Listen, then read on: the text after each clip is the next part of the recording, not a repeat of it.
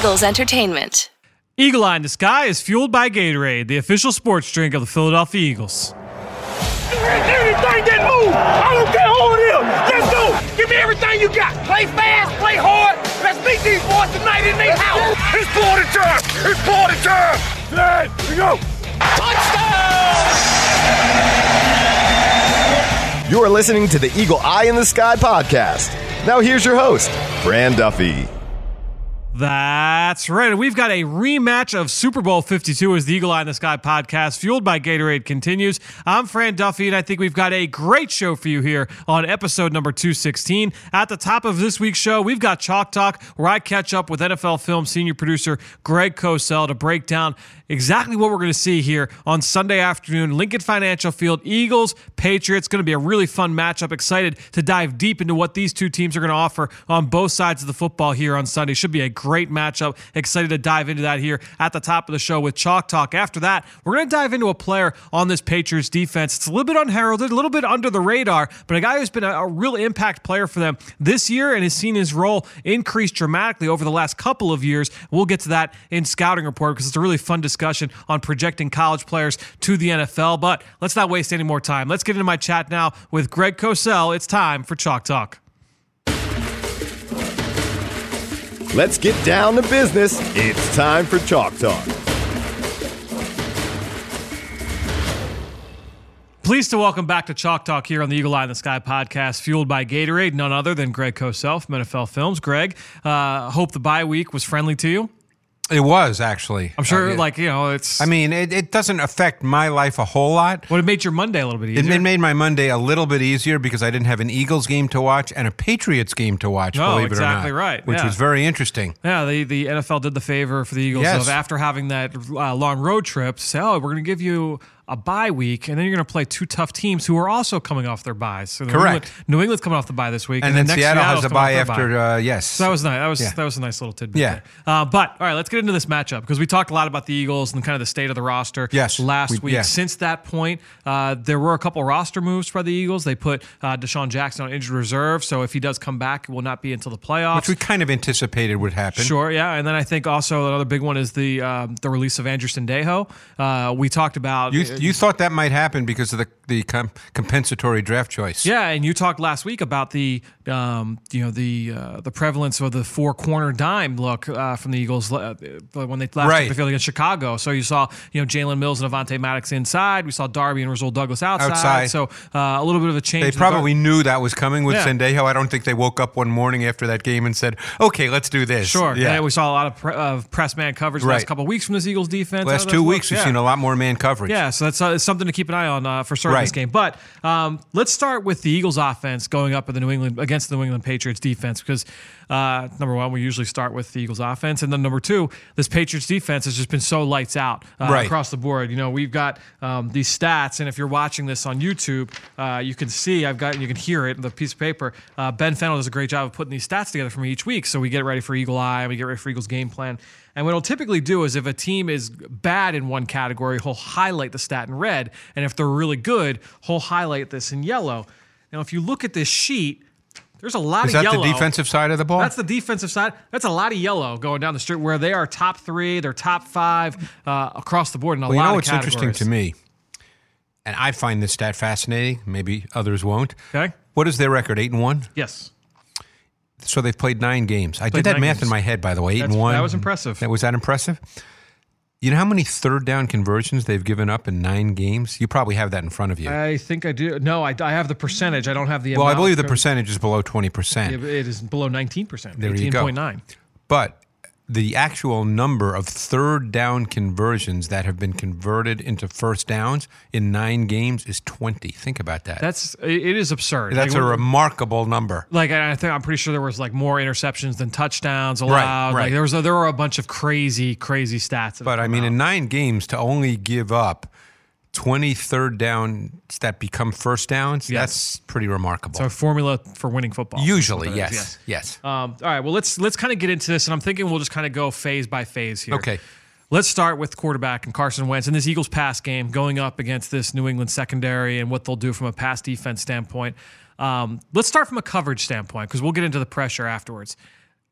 how do you anticipate the Patriots looking to try and defend this Eagles offense from a pass game standpoint? Because it's a man coverage based defense. Well, I'm going to try to think like Bill Belichick, Yes. which is impossible to do because he's way smarter than. But I if am. anyone in this room can do it, it's you. well, I don't know about that. Just in this room, Right, just the two of right, right. here. I think Bill Belichick's going to look at this this offense and feel that it's a quick game rhythm passing offense. Okay. That the ball normally comes out relatively quick th- th- by design. Yep. By design. There are times, obviously, guys are covered and it doesn't come out as quick. It's not really a big explosive play type offense. They might take a shot here and there, Mm. Yep. you know, with a shot play. So to me, I think he's going to do what they've essentially done all year, which is play a lot of man coverage, press at times, try to disrupt the receivers, which then would disrupt Carson Wentz, and take away the pass game that way. Yeah. Um, I, I don't see why they would change up the fact that they've been a fairly high percentage man to man defense. And we've charted a lot of that at NFL Films, and they play man coverage about 70% of quarterback dropbacks. Mm. And it's either first or second highest in the league. right. So I, I don't see anything about looking at, at, at the Eagles offense and having Bill Belichick think that he can't line up and play man coverage. Yeah, and this is a, a defense. You know, you mentioned all the man coverage that they play. You know, we talk about this. This is a team that's very multiple. They're very versatile. I'd like to get a definition for you of what that what Well, that means. What does it mean when we say they are very multiple? What does that mean? Here's here's how I would describe them, and we've talked about this before. I would say that in terms of their fronts, they're extremely multiple with their fronts. A lot of different front looks with a lot of different personnel. Mm-hmm. Their coverage is relatively consistent Yep. in terms of the man-to-man concepts, but depending on the opponent, the people that play and the matchups that they do are different. Yep.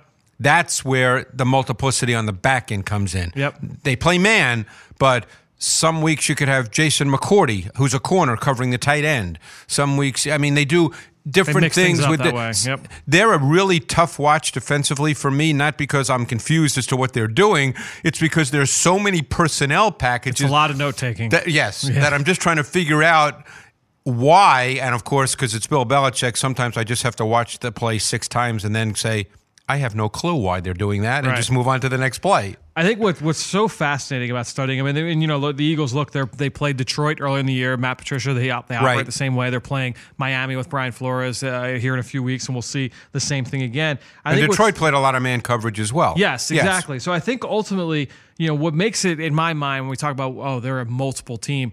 You know, you talked about the, the all the variety and the change of personnel in that front seven. What I think is so fascinating is they'll come out and we'll say in a ba- base three four, or even if they're in their nickel, where it's uh, you know three D- defensive linemen, three linebackers, and five DBs. Well, a lot of times their front is two down linemen, and everybody else is standing up. Right. And so like but it might so they might line up, let's say it's that three three five nickel. It might look like a three four where they come Right, out and there's three right. guys lined up head up over tackles and you've got two guys standing up off the edge and two stacked players. Or they might come out in a five over five, or they might come out in a four two, kind of what you were saying, Right. where you've got they, Well- they, all these different looks with the same personnel. So you can't kind of get in on what their tendencies are and how they're going to line up. Oh, this run look, if they come out in this personnel, we're going to call this run play. You can't get synced up in term, terms of what their tendencies are from a formation and a personnel standpoint. A great point. And I think what people have to understand, and I learned this years ago from talking to coaches, and as I watched more and more tape, as I kept learning and learning, is fronts are not dictated by the number of people with their hand on the ground or the number of people standing up. Correct, yep. You know, people say, well, they were three, four. Right. Well, they might have three guys with a hand on the ground and four guys who are standing up, but that doesn't mean they're playing what's considered a 3 4. You could still be playing a one gap defense, which most teams do, by the way. Yep. When you have three people with your hand, the hand on the ground and four people standing up. So defensive fronts are dictated by the gap concepts, not by who has their hand on the ground. How many times do they come out in their you know their big nickel or their dime and Patrick Chung is playing as an outside linebacker in what would look like a three-four defense. Like it look, it looks like oh they're in their base three-four, but it's actually a set, two safeties playing one as a stack backer and one as an edge player. Like that's just that's the way you this team comes out and plays, and it's it makes it very tough to prepare for. No question. All right. Um, I want to ask you about the, some of the personnel while we're Sure. talking about from a, a you know a matchup standpoint. Um, Stephon Gilmore, they signed over from Buffalo, uh, has been a very very good player for them. But just talk about what what makes him the quality of corner that he is.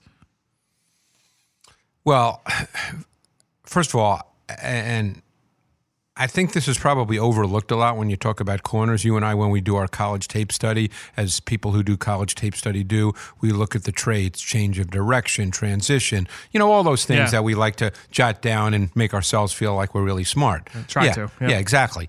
And he certainly has all that. Yeah. But I think he's really, really competitive. I mean, that's a trait. uh, People here, I say this all the time, and it's a, it's really important, especially at that position. No question. Yeah. Especially in today's NFL where you just never know when pass interference will be called if there's any kind of contact whatsoever. Uh, but he's super competitive. And I think one thing that I've noticed, and I've had this conversation with my good buddy Matt Bowen when we've talked, you know, doing the matchup show, Yeah. and he's taught me a lot about secondary play, is one thing I think Gilmore is really good at.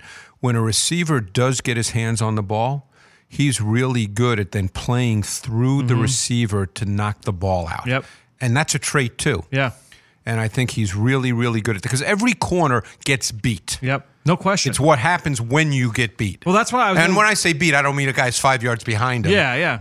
I, I, to me, like I talk, when you talk about competitiveness at the corner spot, you know that, that's one of the things I love most about Jalen Mills is that it's like you said, every corner gets beat over the course of a game. Whether you get beat on a play, you get beat early in the play, you get beat late in the play. Right. You know how do how does a guy recover? Does he show the ability? To, oh, he doesn't panic. He comes back. He plays through the hands. Is he going to battle uh, at the point of attack in the run game? Is he going to battle at the line of scrimmage and press coverage? You know all those things. And then if he does get beat, how does he bounce back? You know, does he show the ability to kind of recover from those kind of things and you know one play flush it and keep going?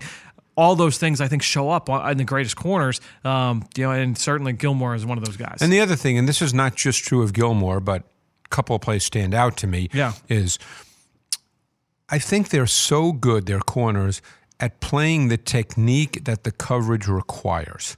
yeah, Okay, and and I, I- I think sometimes we lose sight of that because I, I know for a fact that the Patriots, when it comes to teaching, are so strong on the little nuances of technique. Yeah. that's what they teach.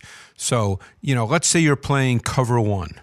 And cover one has a single high safety, and then it's man to man across the board. Yep. And a receiver runs a route toward the middle of the field where you know you have safety help right there. That single high safety is going to be behind you.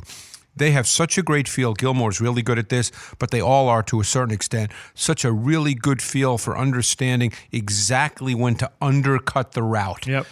And and that's a science. You know, that's not just, oh, let me try it now. Right. You know, and I think the Patriots are so good at those little details in coverage that they take away throws. Yeah. Or if the quarterback does throw it, he throws it to a, a corner that's in a very good tailgate or undercut position, Mm. and it makes the completion much more difficult. I think the the teams that we've seen the really good defenses over the last few years that you know maybe major in like one you know see Legion of Boom with cover three even you know we we talked about Sean McDermott a couple weeks ago in Buffalo and what they do a quarter standpoint when you play a, a lot of this one coverage or this one type of coverage. Yes. You start to get really good at it, Right. so that's, that's one of the benefits of, of being that way defensively. Well, and, and that's you know just as an aside, that's the debate with coaches about coaches that love to do a lot of different things. right, keep you guessing, And every once in a while, then they have Yep. busts because they're trying to do a lot of things. Yep. Or the coaches that say, "Hey, we're going to play one or two coverages for the most part." I mean, no one just plays one or Yep. two, but I mean for the most part. Yep. And they then end up playing them really well. Yeah, correct me if I'm wrong. I mean, those Baltimore Ravens defenses that did so well. I mean, they they kept people guessing like Yes, constantly. So right. you didn't know what was coming. And normally, for those defenses to work, you need a coach that's been there a while and a core group of players that have been there a while. Sure. Yes. No question. Um, I'm going to read off some of these other names, and if there's Sure. anything else that bounces off, like Okay. from a secondary standpoint, You're just uh, talking about the players, not how I think they're going to match up yet. Yeah, I want to get to the matchups after. Okay. All right. So you got the McCourty twins, Jason McCourty and Devin McCourty. Jason is By the other way, Devin corner. McCourty is, to me, the best back end safety in the NFL.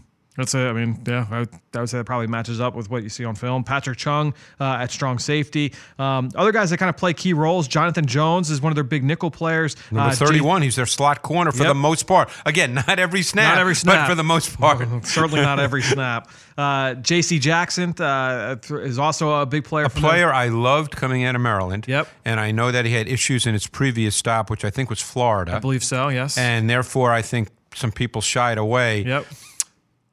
I, I actually, when I watched him in college, thought that he could be a Bill Belichick type player, and it just kind of worked out Uh, that you way. see those sometimes Yeah. every once in a while. Then uh, Duron Harmon probably fits that bill as well. no question Yeah, coming out of Rutgers. Rutgers, yeah, you Yep, say, yeah, he would fit well in that kind of a Yeah. scheme. Um, all right, so we've talked about some of the names now. How do you feel that they will try and deploy these guys against the Eagles pass catchers? I've been thinking a lot about this, and again, doesn't mean I'm going to be right about what I think, but Yep. you know, I think that when you look at the Eagles' offense, the player I think that you have to take away in the pass game is Zach Ertz. Okay. Would you agree with that? For Uh, the I- most part, yeah, and I would say that a lot of teams have tried to do that through, you know, through, I mean, you look at Detroit and Matt Patricia, they they tried to bracket Ertz. no they did question. Some, they did, did some no different things. question. Yep. And even um, who the Eagles just Chicago. Chicago, yes. Even in, in, they, there was a critical third down, and we spoke about this last week, where they technically bracketed him, Yep. and he actually cut outside of the corner screen, who should not have allowed him to cut outside, Yep. and they converted a big third down. Right. Um, but I, I, I think back to last year in the AFC Championship game. Okay. So there was Okay. uh, Patriots and Patriots, Chiefs. Chiefs. And obviously, the Chiefs ha- have Tyreek Hill. The Eagles don't have that player. So the Patriots doubled him on almost every snap. Hmm. But what they did with Travis Kelce, who's more athletic than Ertz, in the context of the offense, he may not be more important than Ertz is to the Eagles, but he's a more athletic guy. Right. What Belichick did in that AFC championship game is he put J.C. Jackson on him man to man pretty much the whole game. Now, I don't want to sit here because I didn't just study it this before I Walked came into in, the yeah, building. sure. But that's what they did. So maybe there were some snaps where they did bracket him, or maybe they did double him. What I can't answer that for Right, sure. yep. But the general concept was J.C. Jackson, a big physical corner, matched up on Travis Kelce, and he did a phenomenal job. Mm. Kelce was a not a factor at all as a receiver in that mm. game. So my thought process is. Do they do that with Ertz? Right. And because they're a man-to-man team, that's Yep. their core, that's their foundation. And do they line up J.C. Jackson on Ertz? And you know maybe on some third downs they they bracket him or double. Yeah. But overall, hey, that's your guy. Right. We're going to line you up. You play him. Yeah, it's going to be interesting because I feel like, you know, what you've heard, and we've seen this from Belichick in the past, is, you know, they're going to try and bracket a team's number one guy, and then they would take, like, back when they had, like, Revis. Uh, we're going to take Revis, and he's going to go one on one Right. with the number two guy because we trust him to go on Sure. an island and to take the bracket and take away the number one. Right, because then what you do is you add e- extra defenders to play everybody else. Right. Now, they could put Gilmore. I don't think Gilmore will play Ertz personally, Right. but you never know with Bill Belichick. Sure. But they could they could also put Gilmore on um, Nelson Agholor and double uh, Jeffery. You never know. Right. Yep. Yeah, you never know with Belichick. Sure. But, but I just think he's going to look at Ertz as the player.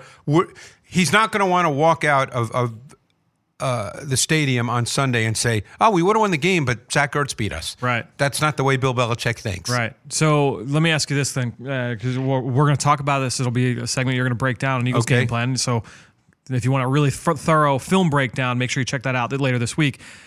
What are the ways to defeat bracket coverage? You mean with that player who's being yeah, bracketed? with that. With well, actually, I guess yes. I, I mean, guess 'cause that's a the- good question. That's a good theoretically, yes. you shouldn't be throwing the ball. Right, there. you don't want to throw the ball to No. him. Uh, so, uh, what are, I mean, what are the ways that you can try and do it if you're going to that guy or not going to that guy? Are there ways from a schematic standpoint that come to mind that you say, okay, this is a good tactic to try and uh, use against the Well, team? I that's the think what you can do is you can do certain things that take away the bracket. Hmm. You know, you can use motion. You can get a motion to a stack and then create a situation where it's much more difficult to bracket that receiver then Right. based on his his release stem. Yep. Things like that. You don't want to just line up a receiver in a stagnant spot where they can set the bracket up and then you should really shouldn't be throwing to that receiver. Right. But you can do motion, which the Eagles do a lot of, whether it's across the formation or a return motion, just something that that prevents the bracket from settling in before the snap of the ball. Also, I'll say this: we've got a couple clips from Super Bowl Fifty Two where they bracketed Ertz and they found ways to attack those brackets. So, take, and Greg Okay. will be breaking that down. So, make sure you keep an eye out for that uh, on Eagles game plan later this week. All right, when we're talking about the secondary. You mentioned it's a lot of a lot of man coverage. We've seen a lot of cover zero from this team, uh, and I think they'll do that at times in this That was going to be my question: Is do you think that they're going to be blitz heavy in this game against Carson Wentz? Blitz heavy is a relative term, Of course. obviously. Uh, I think they will bring out zero blitz at times. Uh, I think you'll see it on third down. You might see it in the red zone, where Bill Belichick has been known to do that for years and years and years. I can remember seeing it on first down out of base. I mean, he, you never know with Bill Belichick. Yeah. But I think the concept of zero blitz, he will do that in this game. So knowing this, what is this? Obviously, we're talking about big picture, like beating the blitz. But now taking this back, knowing everything that we've talked about, the coverage, the matchups and coverage, Right. the potential for for heavy blitz, um, zero at times, cover one at times. What are you thinking from a game plan standpoint Well, for the Eagles' offense? What does this mean going? There's one other thing I think Belichick's going to do. Okay, what do you got? I think when Carson Wentz is in the gun and Miles Sanders is offset Okay, and it's second or third down, yep. he's going to use what I call the bullseye tactic. Okay, He's going to take the outside edge player, Right. whether it's Van Noy, whether it's Simon, whoever it is, don't let him get a free release. and they're going to run right at him Yeah. and smack him, mm. just like he did to Marshall Faulk in the Super Bowl when they beat the Rams mm. 18, 19 years ago. Mm. I call that the bullseye tactic. Other people might have different names. Right. I don't think he's going to let Miles Sanders out on a free release and be involved in the passing game. Well, especially after Super Bowl 52 with Corey Clement. I mean, that, that, he Right. was such a big player out of Right. the backfield in that game. You know, with a guy But who's more think that- dynamic than that in Sanders, you don't want that to happen. they probably didn't see Clement that way. Boy, that's what I mean. Yes, exactly. I think they'll see Sanders that way. Right. Hmm. Interesting. So that's just something else to look Something to keep an eye for on. in this game. So I get for to defeat that. That's one of those things It's a where tough deal. Yeah, I mean, you're They'll trying. sacrifice pass rush Yep. to to take Sanders out Right. I mean, because they're, they're not a when team, he's offset, not if he's in the eye. They're not a team that you look at and say like, oh man, they've got you got to stop Chandler Jones. You've got to stop Trey Flowers. They Like, don't have the one guy you look at. They've got a bunch of guys. They've got 32 sacks in nine games. I know, They're third in the they- league. They're really good with stunts. Yeah, yes, they are. They're really good with with guys who you don't even think about. Lawrence Guy and Adam, Adam Butler. Butler, Yep. a, a free agent from Vanderbilt, who, by the way, I watched coming out because he Yep. played on the same team with Zach Cunningham, Right. and I actually thought Adam Butler could play in the NFL, and I guess Belichick feels the same way. We, I'm going to be talking about him very very shortly, Yeah. so I'm glad you uh, you share. I didn't know that you felt that way about him coming Yeah. out. Um, no, but they they're very they Jamie Collins, big big part of what they do. Very from athletic. Star point. Yep. And Van Noy is a critical. Kyle Van Noy is a really good player for them. Yeah. Now I don't know what his stats are because he's not necessarily a sack guy. Yep. My guess is he's not going to have 150 tackles, but he's a really important part of what they do. Yep. Uh, so uh, you look at from a, at the second level. John Simon, Jamie Collins, Dont'a Hightower. Uh, these are guys that are interchangeable. They kind of move in or you know inside, outside, off the ball, off the line of scrimmage. Elandon Roberts plays in There's base. one other linebacker I really like. He got hurt last year. I'm trying to think of his name. All right, Ja'Whaun Bentley, Ja'Whaun Bentley. Purdue kid. That's it. He was there last year and he, got started, hurt. Yeah, he started for them early in the year. he Yeah, got last hurt. year yeah. he played a lot early, Yeah. and I loved him on tape. And then I think he was lost for the season. Yeah. and he's back now. I didn't love him at Purdue. He's turned I- I didn't watch him at Purdue, Yeah, so didn't I can't answer that. Yeah, because he had him and another teammate came out. I right, the other but I, I think he's a good player. Yeah, he's turned a nice player for them. Yeah. Um, they play a lot of those guys, and they they're used. That's why they're a tough watch. I mean, they play a lot of guys. You know, we didn't mention. All right, so Deatrich Wise, uh, Danny Shelton is a is a brick house in, in the on the He was a first there. round pick. First round pick out of Cleveland. Shilique Calhoun, day th- uh, fourth round pick, who some people thought could have gone higher. Right. Uh, by Oakland. Um, Chase Winovich. When you talk about uh, Winovich is a good player too. So like what? So oh, what is you know what does Chase Winovich do well? Oh, he's really good on you know stunts and twists. He's a high effort player. All they do is say, oh, it's thir- oh, it's second and eight. All right, we're running a TE stunt with Adam Butler and Chase Winovich. Those guys play so well off of each other. Yeah, I mean- really good with stunts and twists. they're really good with stunts. It's a tough deal. So it's a, a big assignment game, game plan game from a uh, protection standpoint for the Without question. line. Uh, speaking of the offensive line, Brandon Brooks, I uh, saw big it. extension, highest paid guard in football. I saw he got Fran Duffy money. yeah, yeah. Okay. I'm not even going down that road. Uh, no, I think when you when you look at Brandon, I mean, he's uh, certainly the way that he's played. He's a really year, good player. Yeah, he's Yeah. Uh, he's been awesome. So we're really really happy for Yeah. him uh, to get that kind of extension. Um, but yeah, big week for the for the Eagles offensive Yep. line in this game, uh, just because from without from a mental A, standpoint, a lot of pre-snap recognition Yes. is required because you know you and I don't quite study it in that kind of detail because otherwise we just can't. Right. But I, there's always tells, and so it's a big homework week. yeah, big homework week. Yeah. Um, anything else? Uh, defense? I think we've kind of covered it. From, No, I uh, think we're the good on the defense. defense. All right, let's go over to the. I think I got the points in that I think could happen in the game. They've got this uh, this quarterback, uh, Tom Brady. Uh, so you got to worry about him. It's kind of important. You know, for for us, you know, who know him, we call him TB12. Right. I, I mean, you've, I'm sure. You, I'm sure you've had plenty of conversations Right, with him in the past. Um, so you and Tom, the, Right, you know, right. on a first name We hang out, Yeah, you know? right. Yeah. Um, the number, the numbers aren't great, but like I'm watching, I'm watching their offense again today, and I'm buzzing through, and like you know, the third, it's third Well- and twelve. You see him step up in the pocket, Yeah. and he delivers this ball over the middle of the field. And it's like, oh, okay, there's pocket movement, there's poise. You see every like, I think it's all still there from a from a execution standpoint. I just think that the numbers obviously have not been great this year. I think there's a couple of things that Okay. you, you hope from an Eagles perspective Okay, what can, do you- can what do you be say? positive for them. Okay. They're not running the ball like they did last year over the final seven, eight weeks. I think the line play hasn't been as great. I agree. Yeah. I think that the loss of Develin, the fullback, by the way, has been a big factor. Mm. Yep. Because down the stretch last year, all the way through the Super Bowl, they became a 21 personnel offense Yeah. to some degree. I mean, obviously, when I say that, not 100% of the snaps, Right. but and 21 meaning two backs and a tight end. Of course, thank you. And of course, the tight end was Gronkowski, who they don't have right now. But I love how you throw the right right now in there because you never open. know. Yeah, right, You sure. never know. Well, he won't be there uh, this Sunday. Let's put it that way. he is, he's not going to be there this No. Sunday. And I, the way he looks, I can't imagine. No, no, no. We'll. Um, and th- so then they played a lot with two tight ends, and they would use a tight end in the backfield at times as well. Yep. But then the last game they played last week when they lost, they played 11 personnel the whole game. Yeah. They did not play with two tight ends. So I don't know what they're going to do this week. Now, Right. tight ends have been injured. I know Ryan Izzo, I think, had a concussion. I believe I think so. LaCosse has a knee. I don't know if they're ready after the bye. Right. You know, we won't know that yet. It's early in yeah, the it's week. early in the week. Yes. So I don't know if you'll still see 11 personnel or if you'll see more 12 personnel, which had been anywhere from 25 to 30% of their snaps prior to this last game against the Ravens. Mm. Right. So the team is also expecting uh, N'Keal Harry at some point. They traded a second round pick for Mohamed Sanu. Right?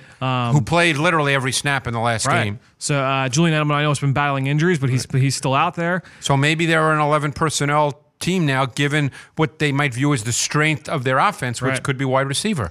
I want to ask. The, I don't want to change gears that quickly, but the the running backs in the pass game obviously a big Well- big factor of what they do. Uh, you talk James White. Uh, you talk about with um, Rex Burkhead and even Sony Michel as well. Uh, all three guys big parts of what they do in the pass game. Sometimes even Brandon Bolden. That's a good point. Yeah, he caught that wheel route against uh, Washington was- for a touchdown, yep. where they got him matched up on Ryan Anderson.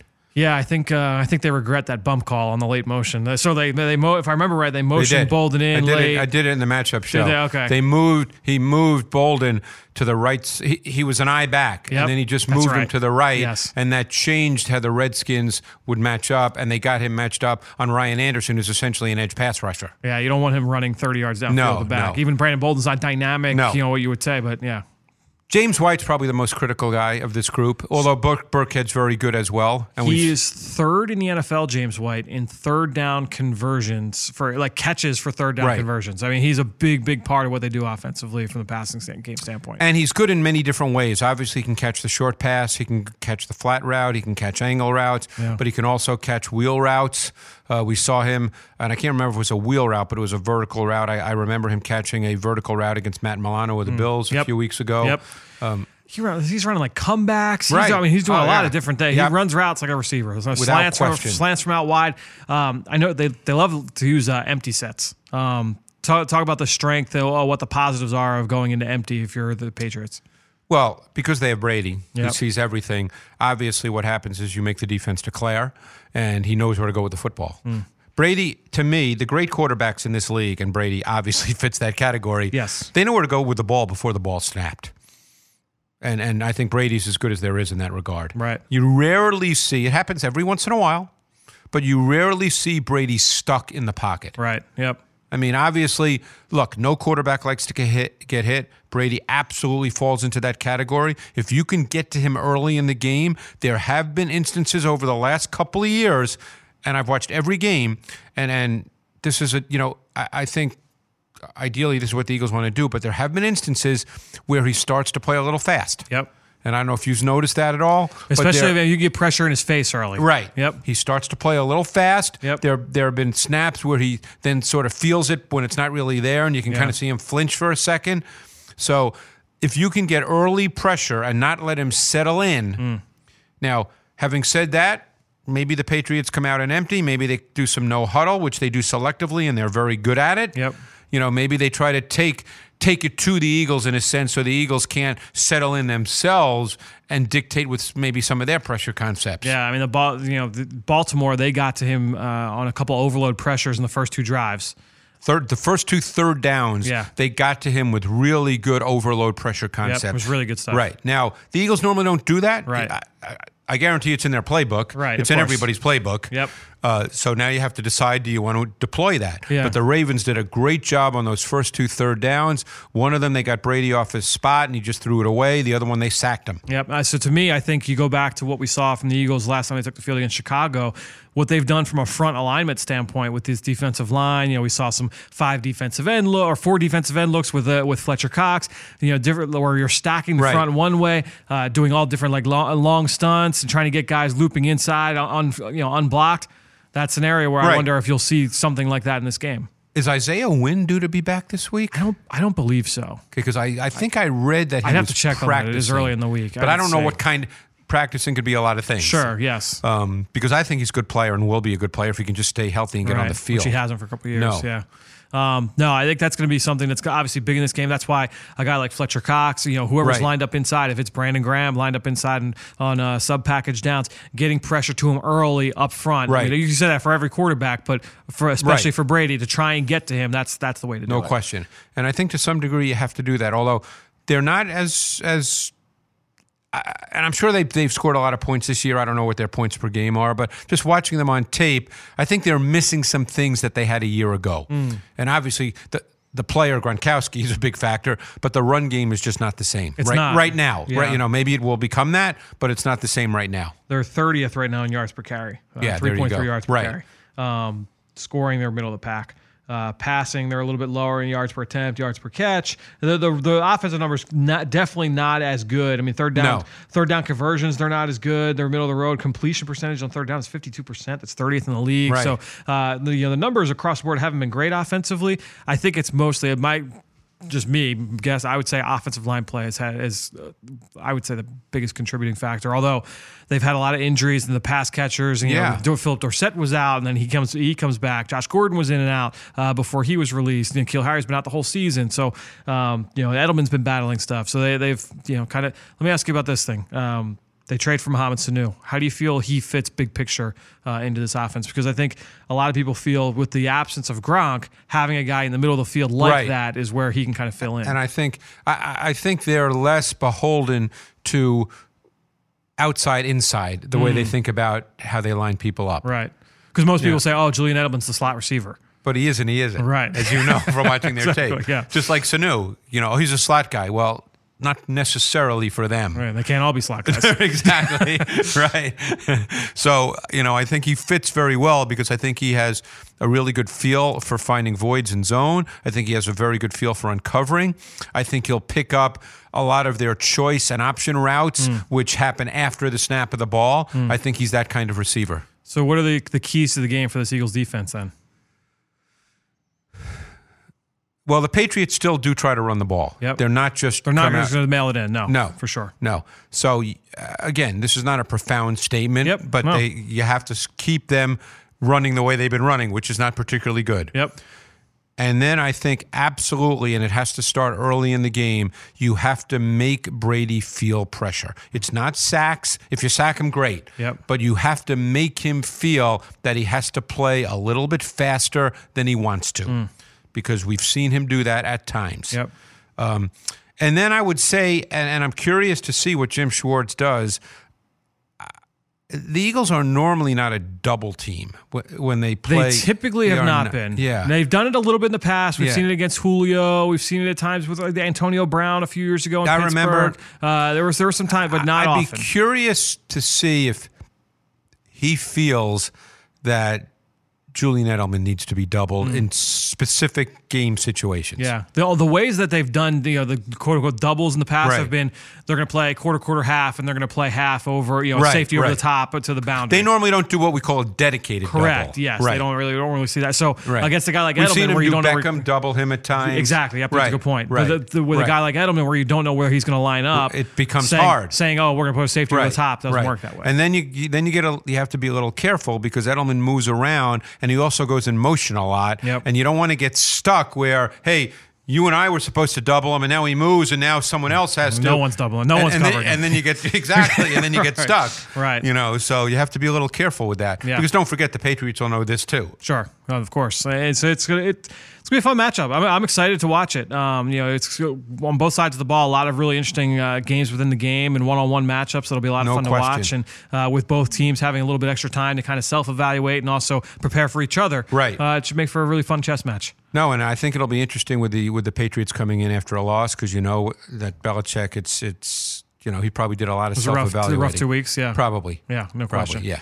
Um, all right. Well, let, let me ask you this: uh, big week of uh, college football. Did you take in any uh, college? Well, I watched the Alabama uh, LSU game. hell of a game. It was it was a fun game to watch. I mean, LSU I thought kind of dominated the game. Yeah, they did. You know. I mean, the way that Bama came, came back, you know, Was impressive. quarter, that was that was that was impressive. Um, a lot of guys on both sides. Oh my God, there's going to be a lot of pros. Yeah, yeah. I was, and I, I watched uh, twelve o'clock. I watched the Penn State Minnesota game Yeah, as well, which was also game. a great one. Um, I didn't see that one. yeah, it was a fun game. It Um, what was on at night? I'm trying to remember what I watched at night. So you had Oklahoma, Iowa State turned out to be a nice game. Yeah, I watched a Uh, little of that, pulled, not by- too much. pulled one out late, and uh, Clemson, North NC State. Yeah. I started there. Uh, full full uh, disclosure, fell asleep. Was was twenty eight nothing by the end of Well, the first yeah, quarter. yeah. So fell asleep during the game. Woke up for mid mid to late third quarter for Oklahoma. Went over there Right. and watched them. Just to I got to admit, out. I've just seen TV, and I don't know if you've taken a peek at them on tape at all, Yeah. but I was. It was the first full LSU game I watched. I've Yeah. seen bits and pieces. I was impressed with Joe Burrow. I think Joe Burrow might be real dealish. Yeah, I mean, I think, I think he's one of those guys. Just again, all this is TV Yeah. watching. I think he's a loose, easy thrower. He's not a gun, but he can make the throws. Yep.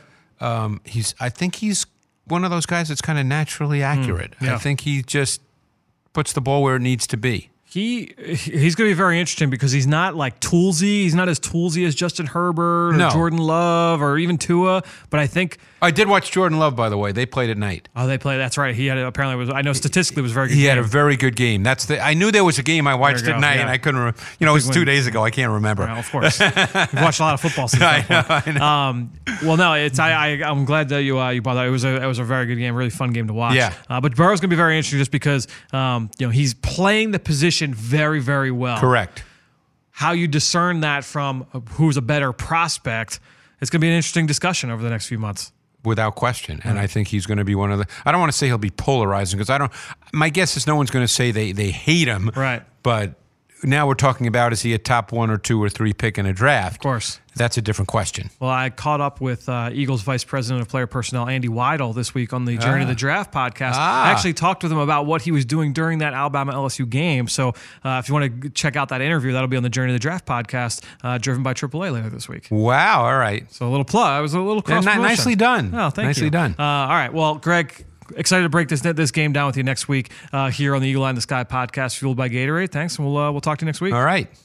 Well, great stuff from Greg, and you could follow him on Twitter just like I do at Greg Cosell. And while you're at it, I'm at FDuffy3. That's where I post all the podcasts I'm a part of and all of the X's and O's content that we produce at PhiladelphiaEagles.com. And you know how much I appreciate everybody that promotes this podcast on any form of social media. But the best way to promote the show and to help the show is to go onto Apple Podcasts or Stitcher, leave us a rating and leave us a comment. And I want to give a shout out to a couple of people who did that over the last couple of weeks. We'll start off with Ryan K823, who left a five star review and left a question saying, Hey, Fran, love the coverage breakdowns with Greg. Do you know more about the Eagles' coverage tendencies, i.e., how often they are in a form of cover three versus quarters versus man? I feel that they are a single high most frequently to be stout against the run, but I would like to see more two high looks to help out the corner. So, uh, Ryan, it's a really good question. And yes, the Eagles are primarily a single high team, but uh, they do go into split safety looks. We've seen them play in, uh, they've, we've seen them play quarters coverage. They've been a big Tampa 2 team in the past. I know early on when Jim Schwartz here, they played a lot of Tampa 2, uh, particularly on third down. Um, and honestly, a lot of the this covered this Tampa 2 invert that a lot of people uh, have talked about that is kind of seen as a two high look as well, not necessarily a single high look because there's no safety in the deep post. So, um, you know, and that, that's a little bit of an inverted coverage. But I think, yeah, certainly they mix things up because you don't want to be always one thing or the other. They do mix things up, primarily single high. I think the big thing to keep in mind, though, uh, you know, look, the Eagles, they put a priority on stopping the run, and they're a top five run defense this year. Uh, obviously, that's with uh, a tough outing against the Dallas Cowboys a few weeks ago. They're a top five run defense. Typically, when you're going to be a, a, really good run stopping team, you're going to be a single high team because you've got that extra man down close to the line of scrimmage. You're playing primarily with two high. That now removes a defender from the box, and you're going to open things up for opposing run games. So that's one thing to keep in mind. The other thing, too, is that it's not all about hey you know playing with two high safeties doesn't solve everything like we've talked about many times on the show every coverage has holes, every coverage has weaknesses. So, you know, you could play whether it's cover two or two man, any kind of form of split safety coverage teams can find ways to poke holes in it. You still have to be very sound. You still have to be very good uh, at the corner spot. You have to be uh, uh be tight in coverage underneath. We saw uh, last night against the with the Green Bay Packers. Um, you know they gave up that or they uh, had that huge completion to Jimmy Graham down the seam and Troy Aikman. You know talking oh you know how could uh, Carolina allow Jimmy Graham to get down the seam wide open like that? They're in cover two, and Aaron Rodgers did a great job. And it was a wide open. It was next play in the passing game, and Jimmy Graham was wide open. So every coverage has its holes, every coverage has its weaknesses, but it's important to just be able to play sound technique no matter what position, what coverage you're playing in. Everybody's got to know their role, everybody's got to do their job and execute to a high level. Otherwise, you're going to give up some big plays. But yes, to answer your question, they are primarily single high. They do mix in some two high looks at times. Uh, the definition of two high is, I guess, what uh, you know some people get caught up in, but uh, plenty of split safety looks uh, with this team. But all right, let's get to the next one. Uh, Teef two one five left a five star star review saying how much they appreciate the podcast and listen every week. Uh, later, one, left a five star review as well, saying it's a one of a kind podcast that both teaches and entertains the listeners. So, uh, Weiss, really appreciate it. I really appreciate all three of you and everybody out there for listening to the podcast each week and for everybody that has gone on and left a rating, left a comment on our Apple Podcast page or wherever podcasts can be found. All right. Let's make the next jump here uh, to the next part of the show. It's time for scouting report. I told you earlier we're going to break down kind of an uh, underrated p- uh, player on this Patriots defense, and a guy uh, that really doesn't get talked about enough. And I would say that's defensive tackle Adam Butler. Uh, thir- th- this is a third-year player now uh, out of Vanderbilt. We're going to break him down now in scouting report. Dim those lights. We're headed to the film room for the scouting report. All right, so I wanted to break down Adam Butler because I think it's a, a, really interesting conversation to have, you know, because he was a guy that uh, was very unheralded coming out of Vanderbilt. Yeah, he had some production in the SEC. I want to say he may have uh, been one of the leaders in, in production from a sack standpoint, from a TFL standpoint over the course of his career with the Commodores. But very interesting start to his NFL career, and I want to kind of get into it. Let's get into my notes. I watched him for a few games down there at Vandy. He didn't go to the Senior Bowl. He wasn't at the Shrine Game. I'm not even sure that he was even at the combine. I think he was at the combine, but definitely was underrated throughout the course of the process. He was a three year starter at nose tackle in that 3 4 scheme down there for Derek Mason. 6'4, 293, so a little bit tall, but he was light, and he played lighter than 293 during his time at Stanford, so or during his time at Vanderbilt. So this is a guy that um, was a little bit light, not the prototypical nose tackle, but he had a really good first step. He gained a lot of ground, uh, could threaten edges as a penetrator off the ball. Good athlete, had the quickness to win win at the line of scrimmage and the burst to close into the backfield. Teams tried to trap him. I remember watching him. Uh, teams tried to trap him, pull a guard from the backside, and kind of take him out of the play. He was able to recognize that, showed the quickness to defeat those blocks and get to the football. As a pass rusher, his go-to move was a hand swipe. One in a lot of different ways, though. He could, you know, typically if he got blocked high side, he showed the ability to spin back in. So smart high side pass rusher had the ability to penetrate, make plays in the backfield. Used very often, by the way, on stunts and twists because of his athleticism. He was very, very effective in that role. And we're going to get to why that's important here in a little bit. Uh, the negatives.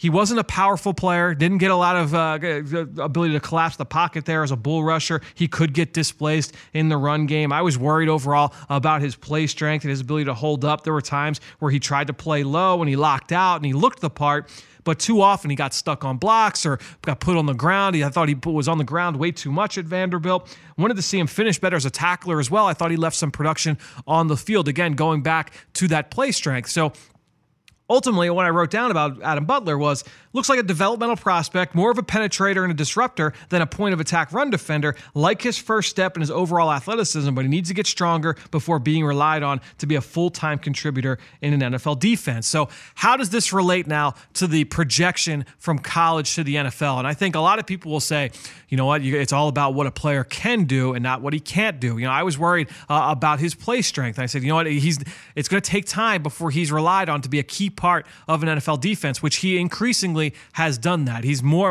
every single year. 2017, the year the, the, these two teams met in the Super Bowl, that was his rookie season. He only played in their dime sub package where they played with three down linemen. They did all kinds of blitz and blitzes and stunts and twists, all kinds of things. So this guy was never, hey, I'm going to line up in the A gap and I'm going to rush the A gap. He was always being moved around. So what I love about this projection is that this was a guy that certainly had flaws coming out of college and some things that honestly are very tough for me to get past. You know, if you're talking about a defensive lineman, interior player who struggles to hold up against the run on a consistent basis, I struggle seeing how he's going to be able to compete in the NFL, you know, and be a key contributor. Uh, you're talking about a player that um, you know was inconsistent to being able to finish tackles. I, I had concerns about okay, is this going to be a guy that you're going to be able to play, uh, you know, and be a key contributor?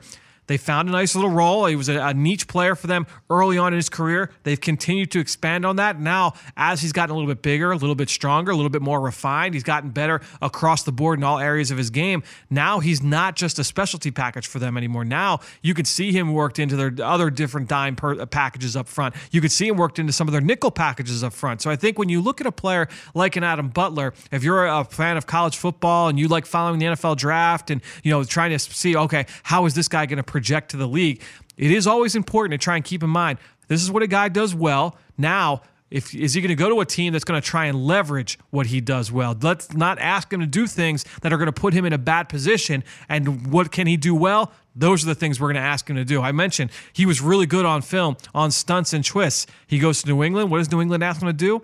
They're going to ask him to do different stunts and twists. Now, this being said, it's not. We're talking about this actually this week on the Journey to the Draft podcast. We got a great question uh, from a listener. We're going to talk about it this week on the show. It's not just about what a guy did at the at the college level. Okay, we're going to take it. It's apples to apples. We're going to take it and put it into the NFL. It's also what can a guy do for you. So maybe Adam Butler. Let's say he wasn't used often on stunts and twists. That might be a projection that you know the Patriots or any NFL team they bring Adam Butler in for a workout before the draft, and they have him do all kinds of drills where you're going to see his athleticism on display. You're going to see that lateral quickness, that ability to turn a tight corner and, and explode and, and get to the cone quickly. And you say, you know what?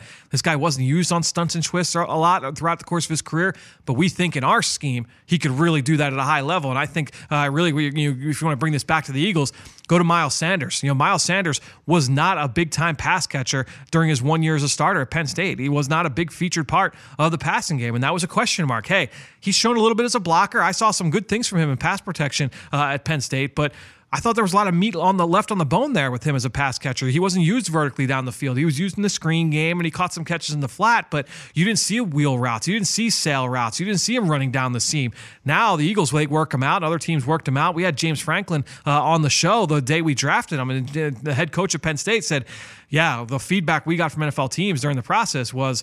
We really love what this guy can do for us in the pass game. We wanted to use him that way if he came back his senior year. We just didn't do it enough this year as a junior. And I think when you look at how the Eagles have used Miles Sanders, that's a really good way to say, you know what? This is this is what a guy has put on film in college, but We've seen him in workouts. We've seen what he can do. We're going to project that he can do this for us in the NFL as an NFL player. It's a really fascinating part of the projection from college to the NFL. One of the things I love most about the NFL draft. So I thought, you know what? Well, let's pick a player that's a little bit off the radar for the Patriots defense. Let's look at an Adam Butler and kind of open up that discussion for projecting college players to the NFL. So I hope you guys enjoyed that. All right. Uh, loaded show here this week. Obviously, a big game. Excited to watch this game here uh, on Sunday afternoon. Eagles versus Patriots. We'll We'll be back here next Monday night on the Eagle Eye in the Sky podcast, fueled by Gatorade for everybody here at the NovaCare Complex. I am Fran Duffy. We will talk to you next week.